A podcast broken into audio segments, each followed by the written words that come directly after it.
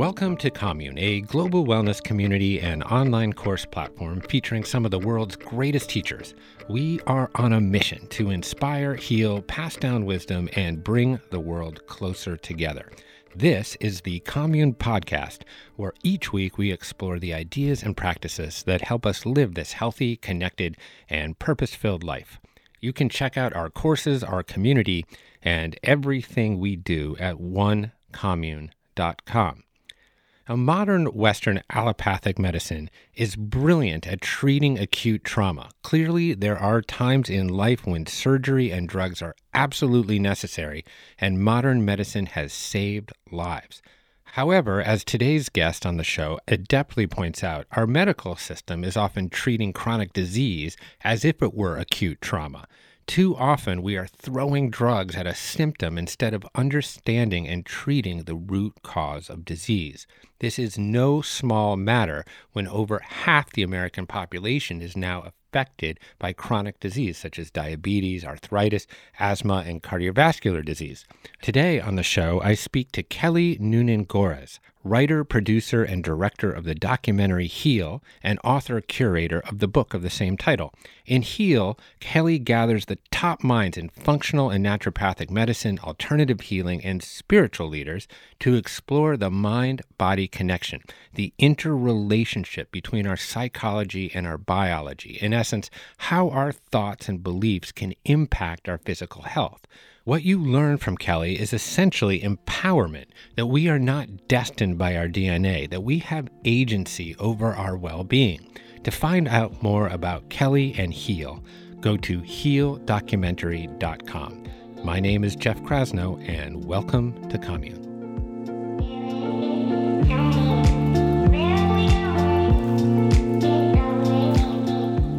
My name is Kelly Noonan Gores, and I am the writer, director, and producer of the Heal documentary, and most recently the author or, you know, putter together of the Heal book.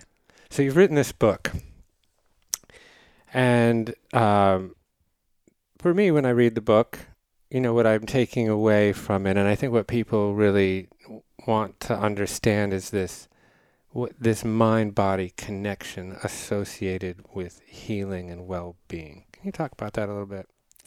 Sure. Um, yeah, I think, you know, the book and the film were driven by curiosity. Uh, you know, I just really have a fascination with how much we can kind of co create with life. Hmm.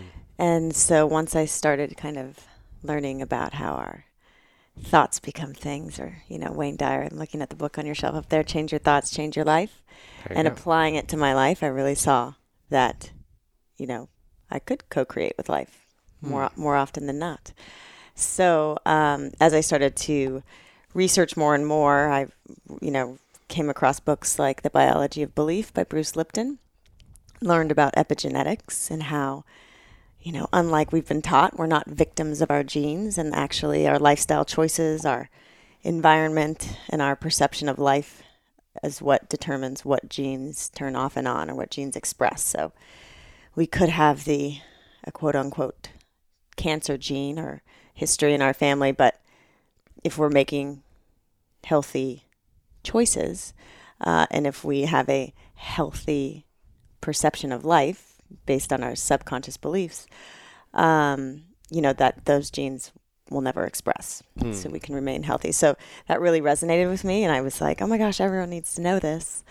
And uh, so I started thinking about doing this film and basically I ended up just putting all my teachers, some of them scientists. I'm very fascinated with quantum physics because it's the same, you know, the field of energy, everything is energy and that's why our thoughts become things and, and our vibration sends out a signal and we kind of resonate and attract things to us based on that signal. Yes. This notion of an entanglement. Yes. That one is the hardest one for me. Like I can get my head around a lot of essentially how our physiology interrelates with our psychology and vice versa. It's not just a one way street of like mind over body, but it's a two way street. Um, but the entanglement thing, that's like you're gonna have to like get me there on mm-hmm. that one. Okay. But we'll get we'll get to that one. Okay. Because I I think it is.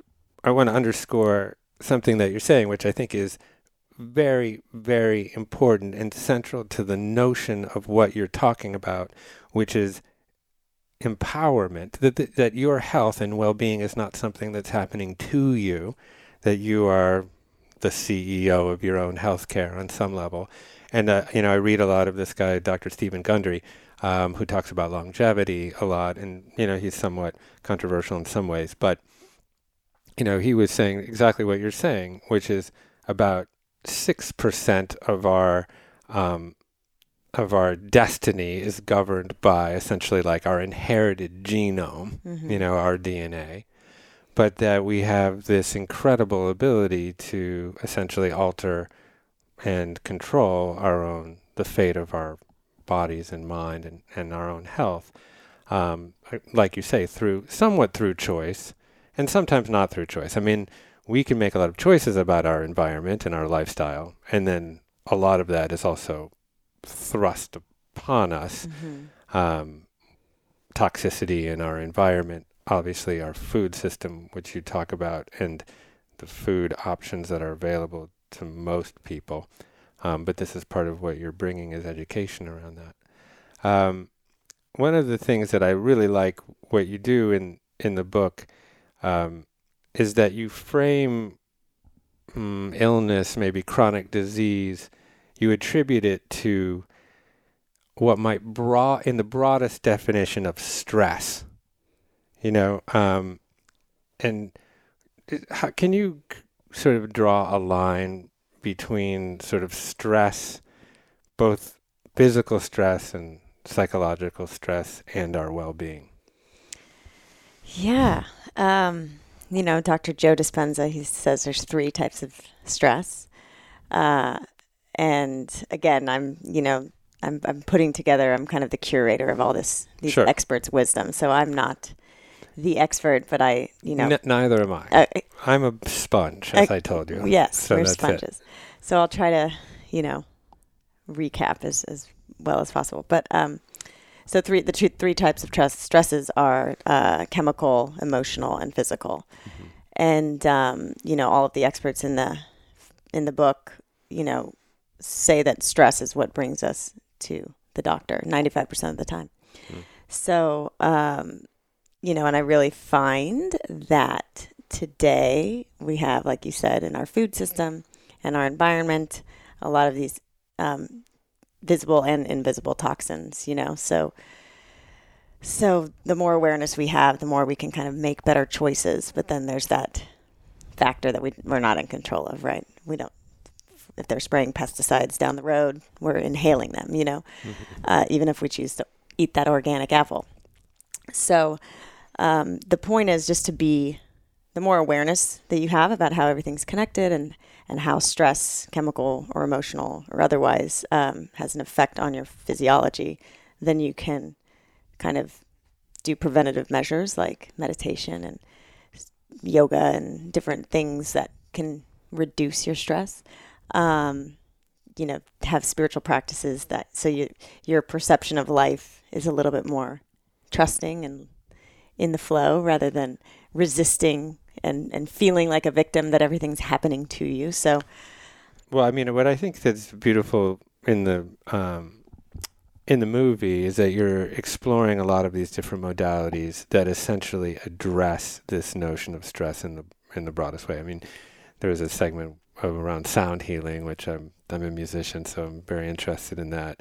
And um, actually, recently talked to Mickey Hart, who's the drummer for the Grateful Dead, and mm. I was a Deadhead, which is I'm dating myself a little bit, but um, you know, and he's working with um, gamma waves, mm like really low gamma waves that have cell regenerative properties, and now they're actually um, experimenting in clinical trials at like UVA with ultrasound and essentially sound healing to um, address mental disorder and other sorts of cognitive disease, um, Alzheimer's and Parkinson's.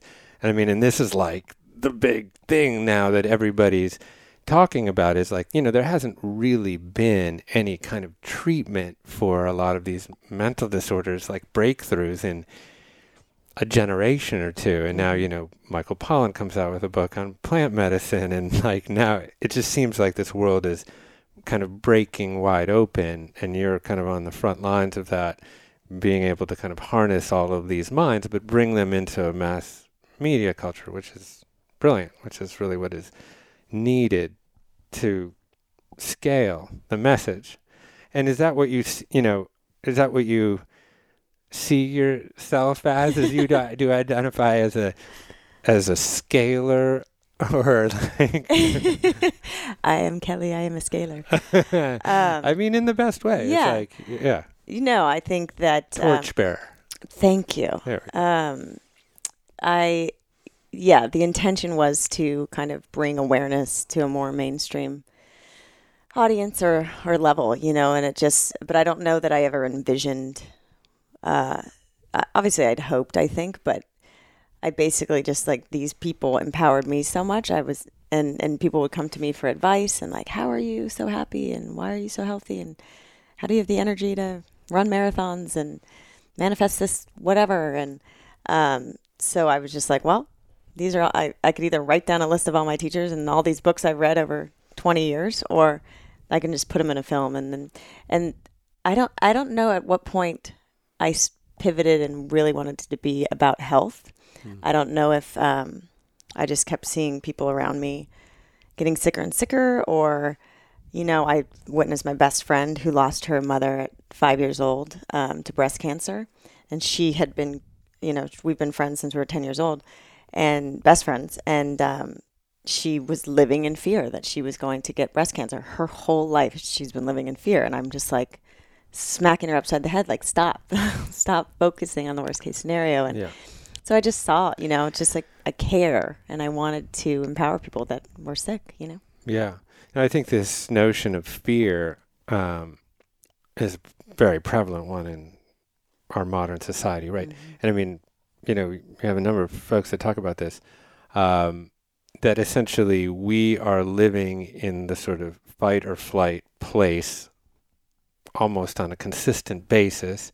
Essentially, there's a biochemical reaction or or um, sort of cortisol reaction or emission associated with that that keeps us kind of in this state of kind of constant inflammation, which then leads to sort of all these kinds of chronic diseases. And this is kind of the state of the modern human condition. And so I think we, you know you do a wonderful job at is beginning to kind of a first um, identify the problem and then identify a number of solutions you know to the problem of like what are you know allopathic medicine is wonderful when you've cut your leg off or Yeah. something you know not that you would ever do that on purpose Yeah. but no, for traumatic acute injury. But as you say, this is one of my favorite lines in the book is like essentially we're dr- treating chronic disease as if it were an acute trauma. Mm-hmm. And that's crazy. It's crazy. And that, you know, it's great for pharmaceutical companies, uh, great for surgeons, but, you know, it's kind of developed or, you know, manifested this, this Western medical model that is A, not sustainable, and B, forcing doctors that probably got into the field with very good intentions to, it's now limiting them and the amount of time they have so that really their only options to provide their patients with immediate relief, even though it's this chronic thing, uh, is to mask or just treat the symptom and not get to the root cause with a pill or a surgery. You know, Right. So give me some when you wrote this book and made the movie, what was your great like hope and dream associated with it? Um, just to help people and wake people up to, you know, I'm just, I have, I'm very, I'm an empath, obviously. I think anyone in this field of wellness probably is. Um, but I care a lot about people and I want to help them. I want to empower people and I want to kind of. So it was just to um, kind of offer up a platter of like, here, look, here's what's out there. Here's how everything works. Like, tune into what resonates with you and then dig deeper on that. It's kind of a 101 uh, Hmm. version. I mean, that's how I always looked at it. It's just like the, the, the, the A gateway. the foundation. gateway the- drug. It's a gateway drug good way. to being woke, you know. um, so, yeah, I think that's in. And then I also have maybe an intolerance for victimhood, you know? Mm, that's interesting. Yeah, I just like, Tell me about that. Because that speaks to what we were talking about earlier about like empowerment and mhm, people feeling like they're in charge mhm. instead of like prey to the whims of the world. right. Where does where does that come from? I don't know. Come Uh, on, that must be somewhere in your soul, some sort of thing that's happened to you. I know. Where does I mean, have you always been like, I'm in control. I can make this happen. I can manifest. I can assume the feeling of the wish fulfilled. Has that always been you? I don't know that it has. I mean, I think so. I yes and no. Like I, I didn't really learn about that all of that stuff until I was in my late twenties. Um, but I would say like my whole life, you know, I think when I was raised Catholic and when it came time to being confirmed, I was like like, do I have to get confirmed, mom and dad? Like, I've been going to CCD, and my brother's an altar boy, and both sets of grandparents are Catholic. And I'm like, but there's Buddhism, and there's Hinduism, and Judaism. Like, there's other stuff out there. Like, before I confirm myself to, to do this, like, I want to learn everything and then make a choice, you know? So that was at whatever, 12 years old. And, and they were like, Individualism. you know? And uh, my mom says, I think you just didn't want to go through the confirmation classes is really what it boils down to. But, um, you know, so I always had this kind of like, I want to know everything before I make the decision. Then I also just, you know, I wanted to be an actor when I was younger. My mom got me into it when I was like six or seven years old. I really took to it. I love like making believe. And, and so I had these lofty dreams of, uh, you know, winning an Oscar and all these things that actors want to do and work through their childhood shit or whatever. But, um, you know, I had, I, I never felt like I always felt like I could achieve anything. Yeah. So I don't know. Well, I mean, That- it's not easy to like. I see. I'm over in the Netflix lobby on a not a regular basis, but enough to see like all these little mice scurrying around for a deal. You know, it's Yeah. not easy to get that. Let alone like I'm just gonna call up Deepak Chopra and Marianne Williamson and Joe Dispenza and Bruce Lipton and Anita Moorjani or whatever, and just like get them in my idea. yeah. So you must be some sort of like epic manifestor on some level. I think I've, I've, I think I manifest pretty well. And What's I, your key to manifesting?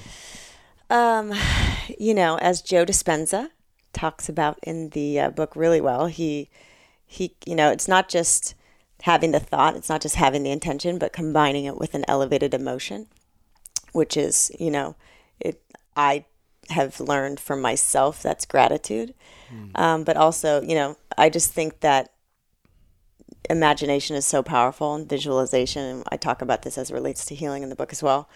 But um, it's that it really kind of locks in and, and juices up the uh, it amplifies it when you when you really feel the feeling. So you're visualizing whatever you want, and then you you have to like feel the feelings and activate as many senses as you can to of that experience of that outcome that you want. And um, I think that's my so I would say gratitude is kind of my little secret sauce. It is funny because you mentioned Wayne Dyer. He's my teacher, quote unquote. I met him once. Um, and you know he, he talks about manifesting and quite a bit and you know he talks about assuming the feeling of the wish fulfilled and that has always been essentially my key to manifesting is like oh yeah you know i'm going to get kelly on the podcast i mean i don't even know her and i don't even know who knows her but i'm just it's just going to happen and then you know what i do i say it publicly Okay. and then it's not really out of gratitude for me. It's out of vanity. It's because I risk the embarrassment of it not happening. And then it's just like, I'll just do anything to make it happen. No, but part of it is like, you know, you must have had a vision for making this movie and making the book, writing the book. And then you put the vision out there as if on some level it's already happened. And then when you do that, life becomes a little bit easier. It's just sort of like chopping wood and carrying water in Mhm. service of the the thing that the vision that you've already made. Totally. And I think I learned a lot of that from Michael Beckwith going to Agape. How were you a agape person? I was, I, you know, it was all around the same time. I came back to LA, broke up with my mid 20s bad boy boyfriend, you know. Mm, sorry the- for him. Yeah. he, uh, you know, tattoos, long hair, Harley, and drug dealer, like all the taboos in one. It was Mm. great. Sounds like all my friends. It might have been one of your friends. oh no. Um, Sorry. but so after that, I was, and he was spiritual and he, you know, taught me some, a lot of good things, but also just, Yeah. so came back to LA and I, I learned to meditate and started going to Agape around that time. And, um, you know, Michael always talks about how, uh, you know, that the feeling um, or the vision, catch the vision, or, or, you know, it s- re- so resonated with me that um, I started paying attention to like how I was feeling when I would talk about something or when I thought about something, and um, and so it just became this like, and those are the signposts, those are the the lampposts that guide you on the path that your purpose and what you're supposed to be here for, doing. And so I started paying attention to that because he made me aware of it, and um, I kind of got less and less turned on by acting, and more and more turned on by having conversations like this one and uh, so it was just like a calling and and at, at a certain point the calling became so loud that i was like all right god universe whatever it's like you you set it up because i have no idea what i'm doing but i'm gonna say yes you know And wouldn't you know it, then you were the star of your own fucking film. You're like, that's how I'm going to make it oh, happen.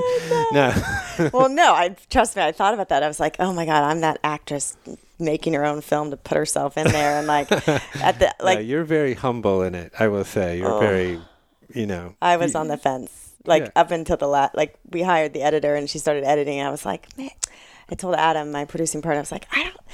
Should we do a version where I'm not even in it? Like I shouldn't be in it because people are gonna think, you know, it's my ego. People are Yeah. gonna think that I inserted myself because it's my last, you know, chance to be on camera or whatever. And he's like, no. He's like, we need you to kind of connect to the audience, and so they convinced me. And but that was like kind of an uncomfortable thing to get over as well. Yeah. Mm. I want to ask you a question um, about uh, like social media and Instagram and stuff like that. So I have three daughters, as I've told you about. One who's 15, Phoebe, who's a bit of an influencer in some way herself, has kind of gamed um, Instagram to both my awe and horrification or whatever at the same time. Yep. Um, but you know, here's the issue for me is that we live in this world that essentially, uh, you know, like our religion is generally like the one we call capitalism, and then and it offers, you know, like Christianity, a certain form of paradise.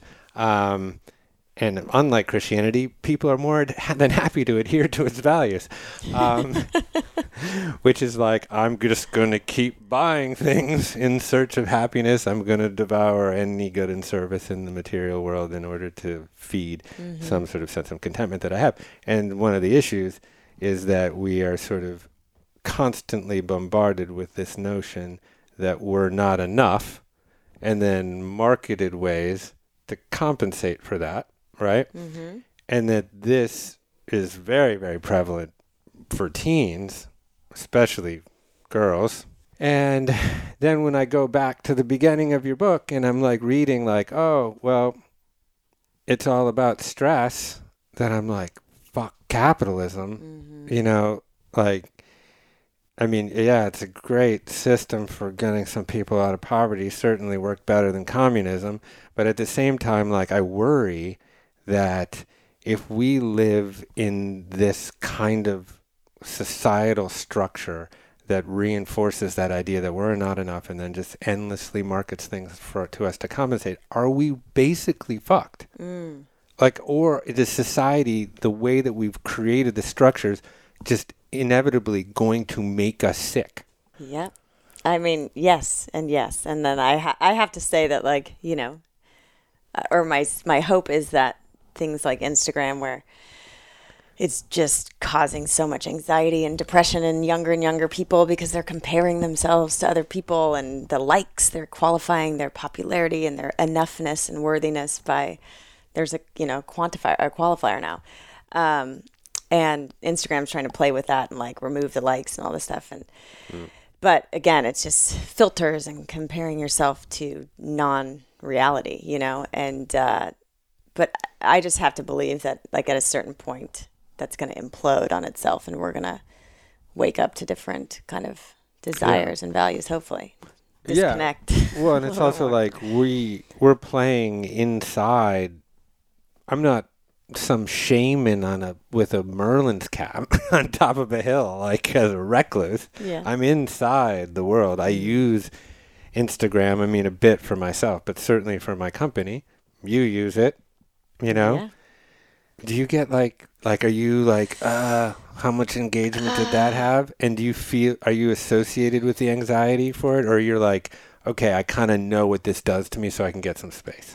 I'm pretty aware of it, and I mean, I do, I do like question like, oh, okay, if I average, you know, let's say, twelve hundred likes on something, uh, and then one post gets like three fifty three or whatever, I'm like. Wait a second. Do they like not like the person I'm in the photo with, or was it posted at the wrong time? Like, st- like it's a waste of time to even think about. But I'm not. I'm not obsessed with it. I'm almost like it's such a great tool. I mean, we we literally built our grassroots um, audience and like mar- marketing basically for free for for Heal um, two years ago or three years ago, and it's a wonderful. You know, people want inspiring content too, uh, so that's cool. But I I just it's like stressful for me to post. Like I'm not one of those people that are just like a natural like tagger and hashtagger and, and swipe and swipe up and put the link. Like it's it takes a lot of energy for me to do that. Yes. I'm sure your daughter is probably like Oh, profoundly great at it. Yeah. Yeah. So I'm just not that person. So that that's what causes me stress is this pressure to maintain this kind of influencer. You know, they say like I don't post every day and you're supposed to post twice a day or whatever. You know, I'm just like, ugh. So Yeah. but I don't feel I feel the pressure in the moment and then I'm just like, this is it's just not me. So if it's not that natural, like I'm gonna do what I can and I let it go and go play with my baby, you know? Yeah. Do you believe in God? I do believe in God, but I don't know that God is how I was taught God is. I Hmm. believe that. I mean, I could tell you what my beliefs are. Yeah. It's basically like a super intelligent uh, energy, which is, you know, this field of unconditional love and intelligence uh, that is so mind-bogglingly intelligent that it's got everything, you know, transcending time and has this just divine plan, you know, working with energy and how it, you know, and we go back and it's our source and we go back to that source when we're not incarnated as humans, which is pure unconditional love. Uh, but again, it's like a combination of love and, and intelligence that is indescribable to our human minds. And do you access you, that relate the relationship with that force? How do you act? do you- I mean, pray or meditate, or or it's just you. Both. I Yeah. meditate. I meditate. I pray. I. Um, it's funny. I read. Uh, someone just gifted me a book, a ch- children's book by Neale Donald Walsch. I don't know if you know that series.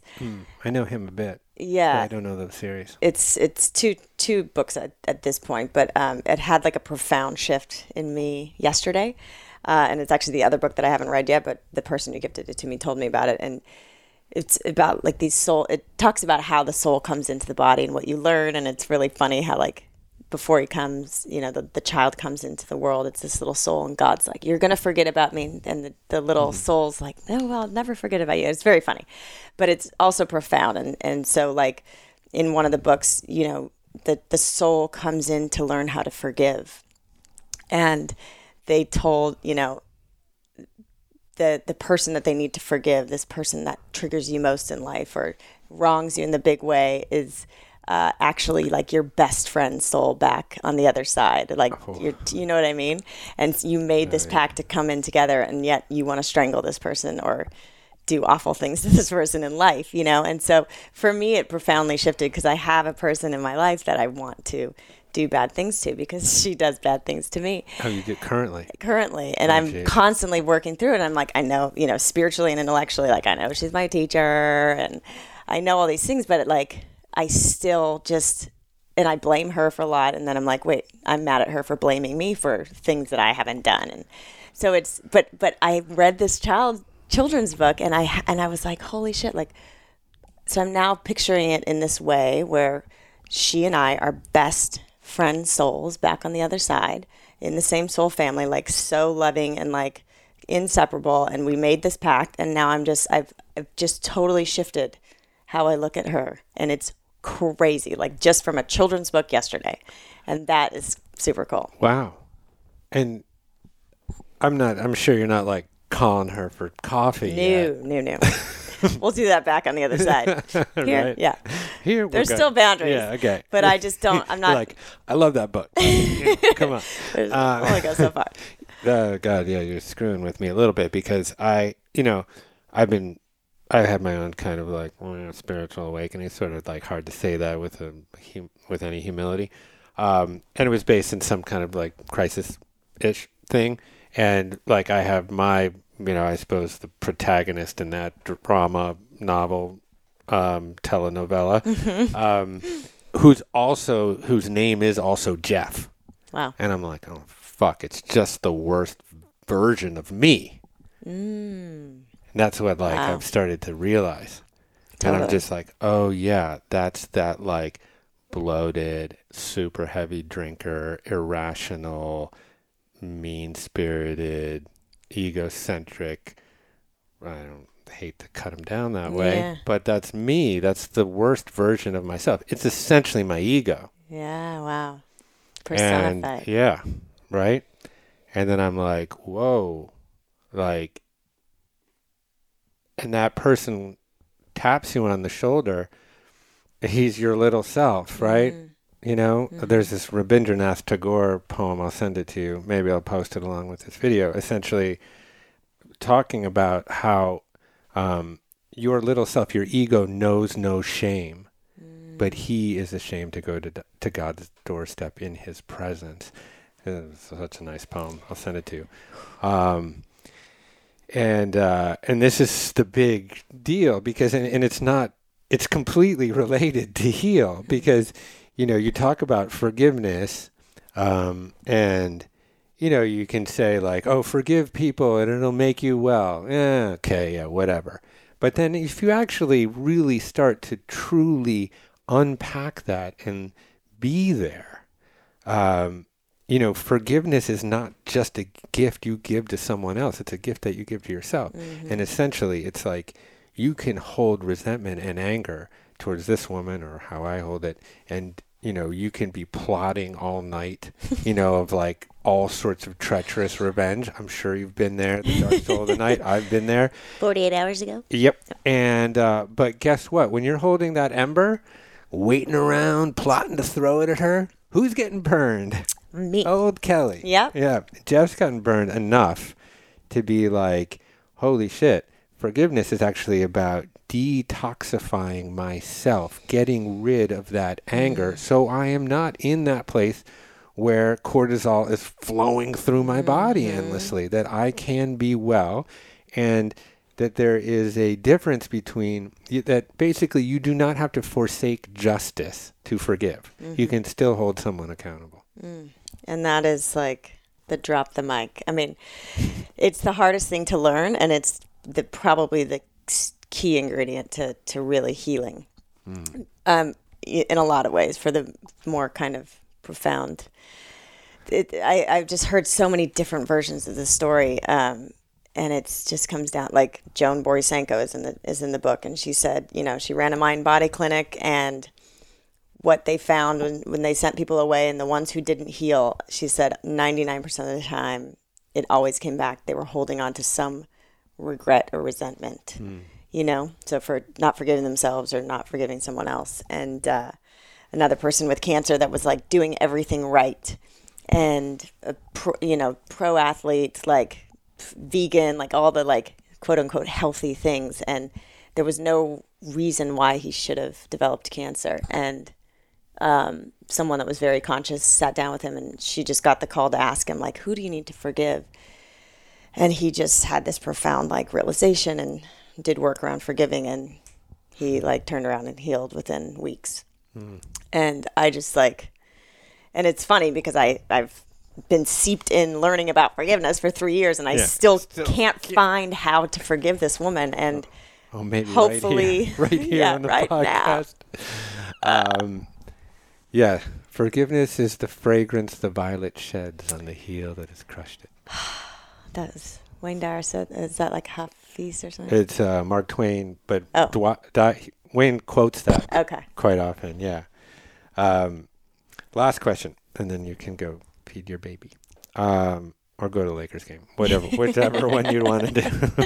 I'll go to Lakers game. You go to the okay. um, So it's the Commune Podcast. Have to ask you a question about community. What is the interrelationship between community, friends, family, neighborhood, however you want to describe it, and healing?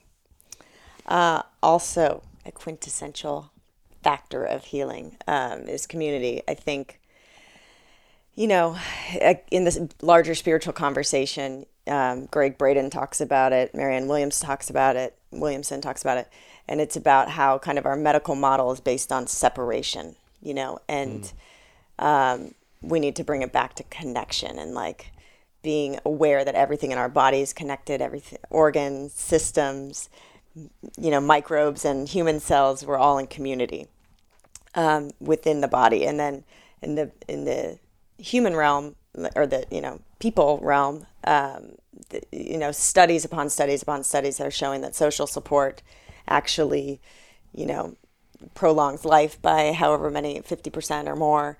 Um, and also, you know, group healing like Joe Dispenza, um, Lynne McTaggart, they all talk about this research and science where they're measuring the field uh, when people get together and send an intention, you know, get their brain and heart in coherence through meditation, and then have a s- intention that they send through now their higher vibration, coherent vibration to this person, and it completely shifts their field and their, you know, miraculous healings occur. So. Community is it's in, it's mind blowing. Yeah. I mean, Um, Mark Hyman's doing the same thing. He's doing trials at Cleveland Clinic where he's treating people with chronic disease. Some people one on one, some people in community and groups, and the people in groups are healing at like 3x, Mm-hmm. you know? And it's just, it's mind boggling. I mean, in some ways, er, capitalism again, it's like the, the uh, undermining of the family unit and community has, I think, been a big contributor Mm. to chronic disease. Yes. Um, I, you know, it'd be fascinating to look. Are you familiar with the Blue Zones? Yeah. Yeah, I've been kind of like poking at the Blue Zones lately, and like, like what makes them so different? Like, why are people cognitively and physiologically thriving into their hundreds? And you know, you can check a lot of boxes there. Community, obviously, like huge one Mm-hmm.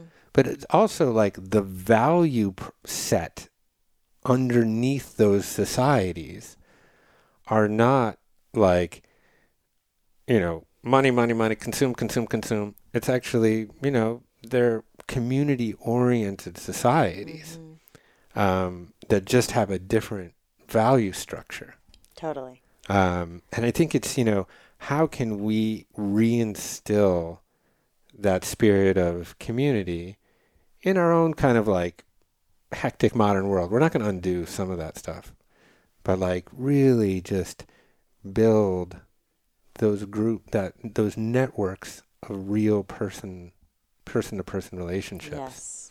So huge. Exactly. And the, the the false community of that's you know through tech is is not what we're talking about here. I mean, it could be, but most often the tech communities uh, or social media, for instance, might make you feel more isolated or lonely, which goes the opposite. So it's it's you know going on a retreat at the commune or other things like that, um, where I want to do one for Heal. yeah, we should. Yeah. But also the just the final point on those group healings um, and and how community these you know in the blue zones, it's not just the person who is the receiver of the healing and the intention, the person in the middle. The they're actually measuring um, profound healing effects in the people that are sending the intention and giving the love and um, visualizing the other person's healing. They're healing as well. So that's cool. Mm. That's amazing. In giving, you receive. Oh, I'll try. I'll try. You selfish bastard. Yes, that's I know. That's not the first time I've been called that today.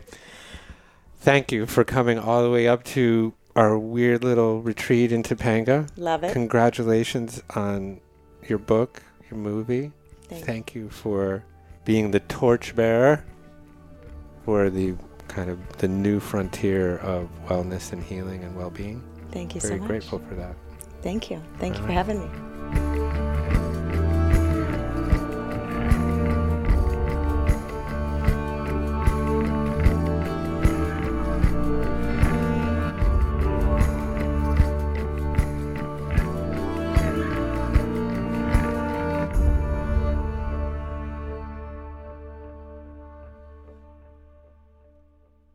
Thanks for listening to today's episode with Kelly Noonan Gores. To find out more about Kelly's work, go to healdocumentary.com. If you have any questions or comments on today's episode or the show in general, shoot me an email at jeffk at onecommune.com.